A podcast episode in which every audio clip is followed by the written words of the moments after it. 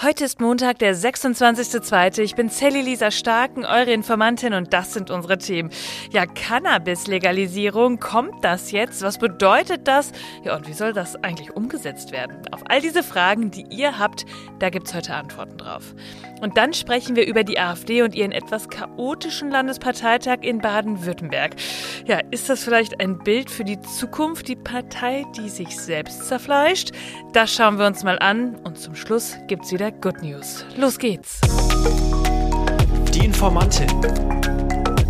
News erklärt von Sally-Lisa Starken.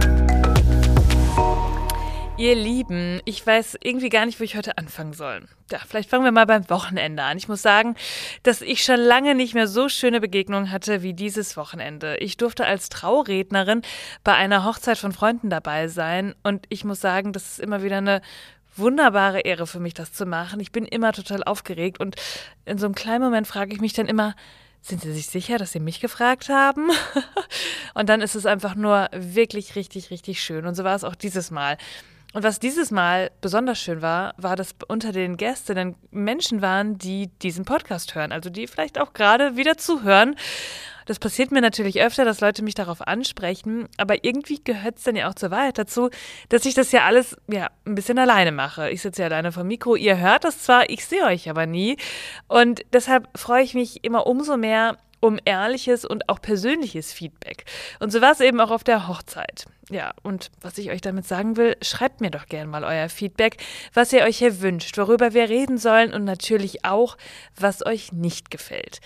Und damit ganz liebe Grüße an Moritz, der mir das liebste Feedback auf der Welt gegeben hat auf der Hochzeit. Und jetzt starten wir mal, denn die letzten Tage war wieder so einiges los.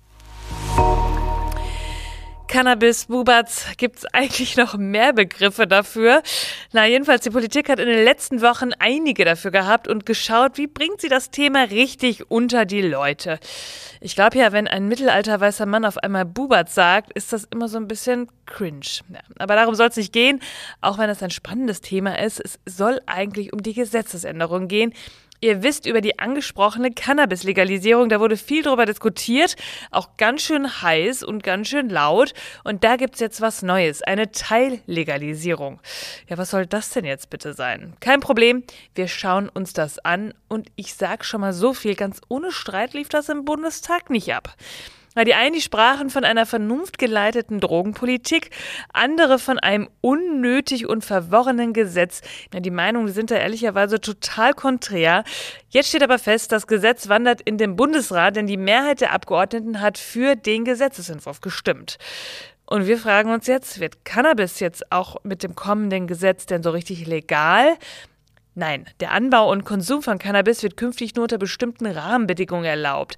Ja, deswegen heißt das auch Teillegalisierung. Es gibt also einen gesetzlichen Rahmen, der den Besitz, Konsum und Anbau regelt. Ja, jetzt fragen wir uns, dürfen wir jetzt also ein bisschen was zu Hause haben? Also so privater Besitz von Cannabis, ist das jetzt in Ordnung? Aktuell ist vorgesehen, dass eine Person straffrei 3 Cannabispflanzen bei sich zu Hause halten darf. Die Erzeugnisse sind allerdings nur für den Eigenbedarf bestimmt, so schreibt es der Bayerische Rundfunk, und die dürfen nicht weitergegeben werden. Das bedeutet, Dealen ist immer noch ein krimineller Akt. Außerdem muss sichergestellt werden, dass keine Minderjährigen oder Kinder in der Nähe der Pflanzen sind. Da habe ich mich gefragt, was denn in der Nähe bedeutet. Tja, Erwachsene dürfen zu Hause bis 50 Gramm getrocknetes Cannabis für den Eigenbedarf besitzen. Im Vergleich, der Gesetzesentwurf im Oktober, der hat eigentlich die doppelte Besitzmenge vorgegeben. Ab 60 Gramm ist der Privatbesitz dann strafbar. Und da gibt es auch noch so eine kleine Unterschiedlichkeit. Zwischen 50 und 60 gilt es als Ordnungswidrigkeit und darüber hinaus dann als Straftat. Für Heranwachsende 18 bis 21 Jahre gelten für den privaten Besitz gesonderte Regeln. Hier sind zu Hause nur 30 Gramm erlaubt. Ja, und jetzt fragen wir uns zu Hause, okay, aber wie ist es denn, wenn ich rausgehe? Also im öffentlichen Raum, ja, wer unterwegs ist und ein bisschen was dabei hat, ja, das dürfen nur 25 Gramm Cannabis sein. Und strafbar wird das Ganze dann ab einem Gewicht von 30 Gramm. Ja, mit diesem Gesetz ist der Konsum von Cannabis damit auch irgendwie begrenzt in der Öffentlichkeit. In Fußgängerzonen, da dürft ihr also nicht kiffen zwischen 7 und 20 Uhr. Grundsätzlich auch nicht in der Nähe von Schulen, auch nicht in Sichtweite von Kitas.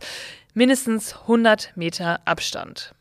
Ja, und dann war ja auch die Sprache von sogenannten Cannabis-Clubs. Die sollen ab dem 1. Juli 2024 starten. Das ist dann sowas wie eine Anbauvereinigung. Da kann man Mitglied werden und da bekommt man dann Cannabis. Und zwar, weil es da gemeinschaftlich angebaut wird. Dafür gibt es dann bestimmte Mengenvergaben. Erwachsene dürfen pro Ausgabe maximal 25 Gramm bekommen. Auf dem ganzen Monat gesehen auch nur maximal 50 Gramm. Und 18- bis 21-Jährige maximal nur 30 Gramm im Monat. Ja, damit die vorgegebenen Mengen nicht überschritten werden, sind Mitgliedschaften in mehreren Clubs, man könnte ja so schlau sein und sich denken, ach okay, dann gehe ich halt in mehrere, das ist verboten und das wird auch kontrolliert. Ja, und jetzt ist noch nicht so ganz klar, wie mit der Regelung für Autofahrer umgegangen wird. Das finde ich ja auch besonders spannend, denn wie ist es denn jetzt, wenn ich was zu Hause hatte, gekifft habe und dann Auto fahre? Das soll sich jetzt ändern. Cannabiskonsum soll ähnlich wie der von Alkohol behandelt werden mit einem gesetzlichen Grenzwert. Wie hoch dieser ausfällt, steht allerdings noch nicht fest. Die Abstimmung hierfür liegt noch beim Verkehrsministerium. Da geht es ja eigentlich auch so ein bisschen darum, wie Cannabis eigentlich im Körper abgebaut wird und wie lange das noch nachgewiesen werden kann. Ja, und zudem wird auch die Fahrerlaubnisverordnung angepasst. Früher war es ja so, dass man schon, wenn man Cannabis besessen hat, dann wurde schon der Führerschein entzogen. Das soll jetzt angepasst werden. Missbräuchlicher Konsum oder ein merkbarer Einfluss auf das Verkehrsverhalten wird aber weiterhin mit dem Entzug der Fahrerlaubnis geahndet, sagt der Bayerische Rundfunk. Und wir fragen uns jetzt natürlich, was ist denn die Kritik am geplanten Gesetz? Denn gerade die Konservativen, die sind ja ganz schön steil gegangen letzte Woche. Aber nicht nur die, sondern auch der Bund Deutscher Kriminalbeamter, die haben nämlich gefordert, die Ampelpläne zu stoppen. Dealer könnten die erlaubten 25 Gramm bei sich tragen und es sei für die Polizei nicht möglich, zwischen legal und illegal angebauten Cannabis zu unterscheiden. Und weiter haben sie gesagt, Leute, das ist ein absolutes Regelungsmonster. Die Innenminister der Länder, die haben sich auch ganz schön darüber beschwert und einen Brief geschrieben und vor der Legalisierung gewarnt. Durch diese könnte die organisierte Kriminalität zunehmen und der illegale Handel mit Cannabis leichter werden, heißt es dort. Auch, dass alte Straftaten durch die neue Rechtslage anders bewertet werden müssen, das sorgte auch für Kritik. Ja, wir fragen uns jetzt natürlich alle, okay, das ist jetzt durch den Bundestag, aber da kommt natürlich noch der Bundesrat ins Spiel. Der muss noch zustimmen und dann wird das Gesetz am 1. April in Kraft treten und ab 1. Juli, wie eben gesagt, dann auch diese Cannabis-Clubs. Damit der Konsum bundesweit nicht ansteigt und das Gesetz eine gegenteilige Wirkung erreicht, will die Regierung die Auswirkungen der Teillegalisierung in mehreren Stufen evaluieren, also gucken, wie funktioniert denn eigentlich hier unser Plan? Macht das alles überhaupt Sinn? Ja, und kann der Bundesrat, bei dem das jetzt dann liegt, das alles auch noch stoppen und sagen, nee, Leute, also ihr könnt das vielleicht im Bundestag beschließen, aber wir wollen das nicht.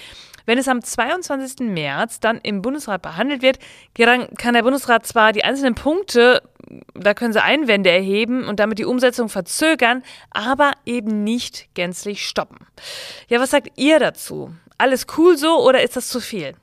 Ich denke dabei ja immer an die Maß-Bier, dass sich der Bayer an sich ja auch nicht verbieten lassen will, obwohl er da gerade ganz schön laut gegen das Cannabis-Gesetz wettert. Ja, bei Cannabis kriegen sie einen richtig roten Kopf. Aiwanger oder Söder zum Beispiel. Wird da vielleicht mit zweierlei Maß gemessen? Schönes Wortspiel, oder? Werbung. Ihr Lieben, es ist fast Ende des Monats und ich finde, zum Ende des Monats, da kann man sich manchmal nochmal fragen, was habe ich eigentlich so für Fixkosten, für was gebe ich Geld aus, ist das alles so sinnvoll oder könnte ich bei ein paar Sachen vielleicht auf der einen Seite was Gutes tun oder vielleicht ein bisschen Geld sparen, ja und auch was fürs Klima machen?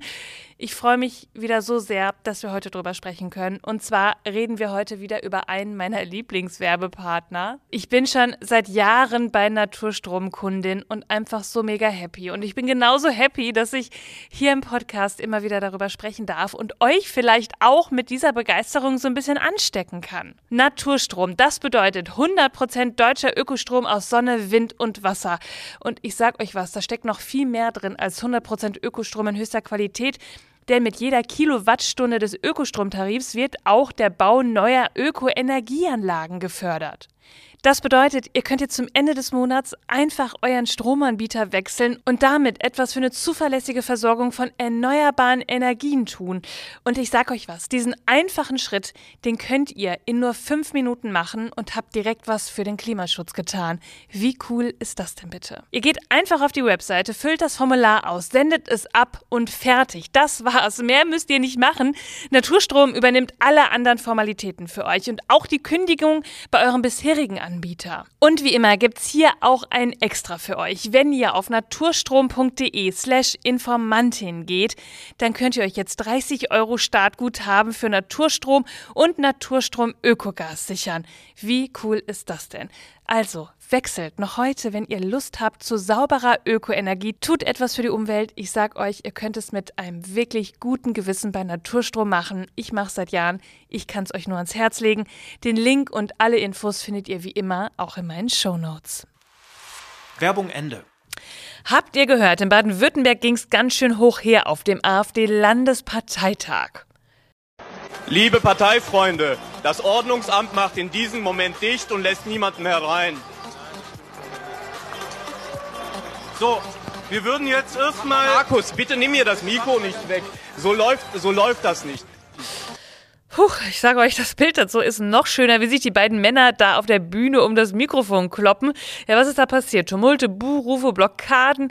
Die baden-württembergische AfD hat sich in der Rottweiler Stadthalle eine ganz schöne Auseinandersetzung geliefert. Und zwar über Stunden wurde der Parteitag da verzögert. Da haben sich nämlich die Vorstandsmitglieder gestritten, wer dann von ihnen demnächst am rechtesten ist und diese Partei in Baden-Württemberg anführen darf. Sie haben sich angeschrien, die gegnerischen Lager, sie haben sich ausgebuht. Die Versammlungsleitung hatte auch gesagt, Leute, wir können ja gar nicht anfangen, es sind viel zu viele Menschen da. Und 4 Stunden nach dem Start, also um 10 Uhr soll es eigentlich losgehen, um 14 Uhr gab es immer noch nichts. Ja, und dann sagte die AfD-Chefin: Wir können es uns nicht leisten, einen Konflikt in diesem Landesvorstand, in diesem Landesverband weiter in die Länge zu ziehen. Und darum brauchen wir heute hier eine Entscheidung. Ja, denn darum ging es im Kern. Wer darf die Macht haben bei den Rechten? Am Samstag sollte eigentlich der Vorstand der Landespartei neu gewählt werden. Das Gremium ist aber total zerstritten. 7 Vorstandsmitglieder sind derzeit unzufrieden mit dem Co-Vorsitzenden Markus Frohnmeier und Emil Senze. Ja, und dass dann natürlich auch viele kommen, wenn man sich streitet. Keiner will es verpassen, das kann man ja auch irgendwie nachvollziehen. Was dagegen pünktlich und schön vonstatten ging, das war die Demo gegen Rechtsextremismus, auch in Rottweiler, genau neben der Veranstaltungshalle. Ja, da hätten sich die Menschen im Saal vielleicht ein Beispiel dran nehmen können. Die waren eher außer Rand und Band und dann platzte Weidel auch so langsam der Kragen. Ich möchte darum bitten, diese schwachsinnigen Anträge jetzt bitte sein zu lassen und zur Wahl zu schreiten. Sie stehlen uns unsere Lebenszeit, darum geht's. Genau, unsere Lebenszeit, die steht uns die ganze Arbeit der Partei ja eigentlich mit ihren Inhalten. Die Wahl haben sie dann am Ende geschafft, aber was bleibt? Der Eindruck von Chaos in der Partei. Und jetzt genau folgend darauf die Good News. 60.000 Menschen haben in Hamburg am Wochenende gegen Rechtsextremismus demonstriert. Aber nicht nur da, auch in mehreren Städten in Sachsen gingen tausende Menschen auf die Straße, zum Beispiel auch in Dresden. Da gab es Fotos, wo wirklich der Neumarkt vor der Frauenkirche komplett voll war. Die Organisatoren haben mit 5.000 Teilnehmern gerechnet und man muss sagen, man merkt einfach, dass die Menschen nicht nachlassen, gegen Rechtsextremismus zu demonstrieren. Das ist richtig gut. Es wird immer wieder gesagt, wir sind die Brandmauer und das ist doch ein wirklich gutes Zeichen, oder? Ihr Lieben, das war schon wieder für heute. Ihr findet wie immer alle Quellen und Informationen in den Shownotes. Informiert euch selbst, sprecht darüber, bildet euch eure eigene Meinung. Und ich freue mich, ich betone es immer wieder gerne, eben habe ich schon über Feedback gesprochen. Ich freue mich natürlich auch über eure Bewertung. Abonniert den Podcast, drückt auf die Glocke oder ja, schreibt mir eine schöne Bewertung bei Apple Podcasts. Ich freue mich über alles und dann hören wir uns am Mittwoch wieder, denn irgendwas passiert ja immer. Bis dann. Die Informantin. News erklärt von Sally-Lisa Starken. Eine Produktion von Sally-Lisa Starken. Redaktion Sally-Lisa Starken. Ton Marius Fraune. Und Schnitt Alexander Horst.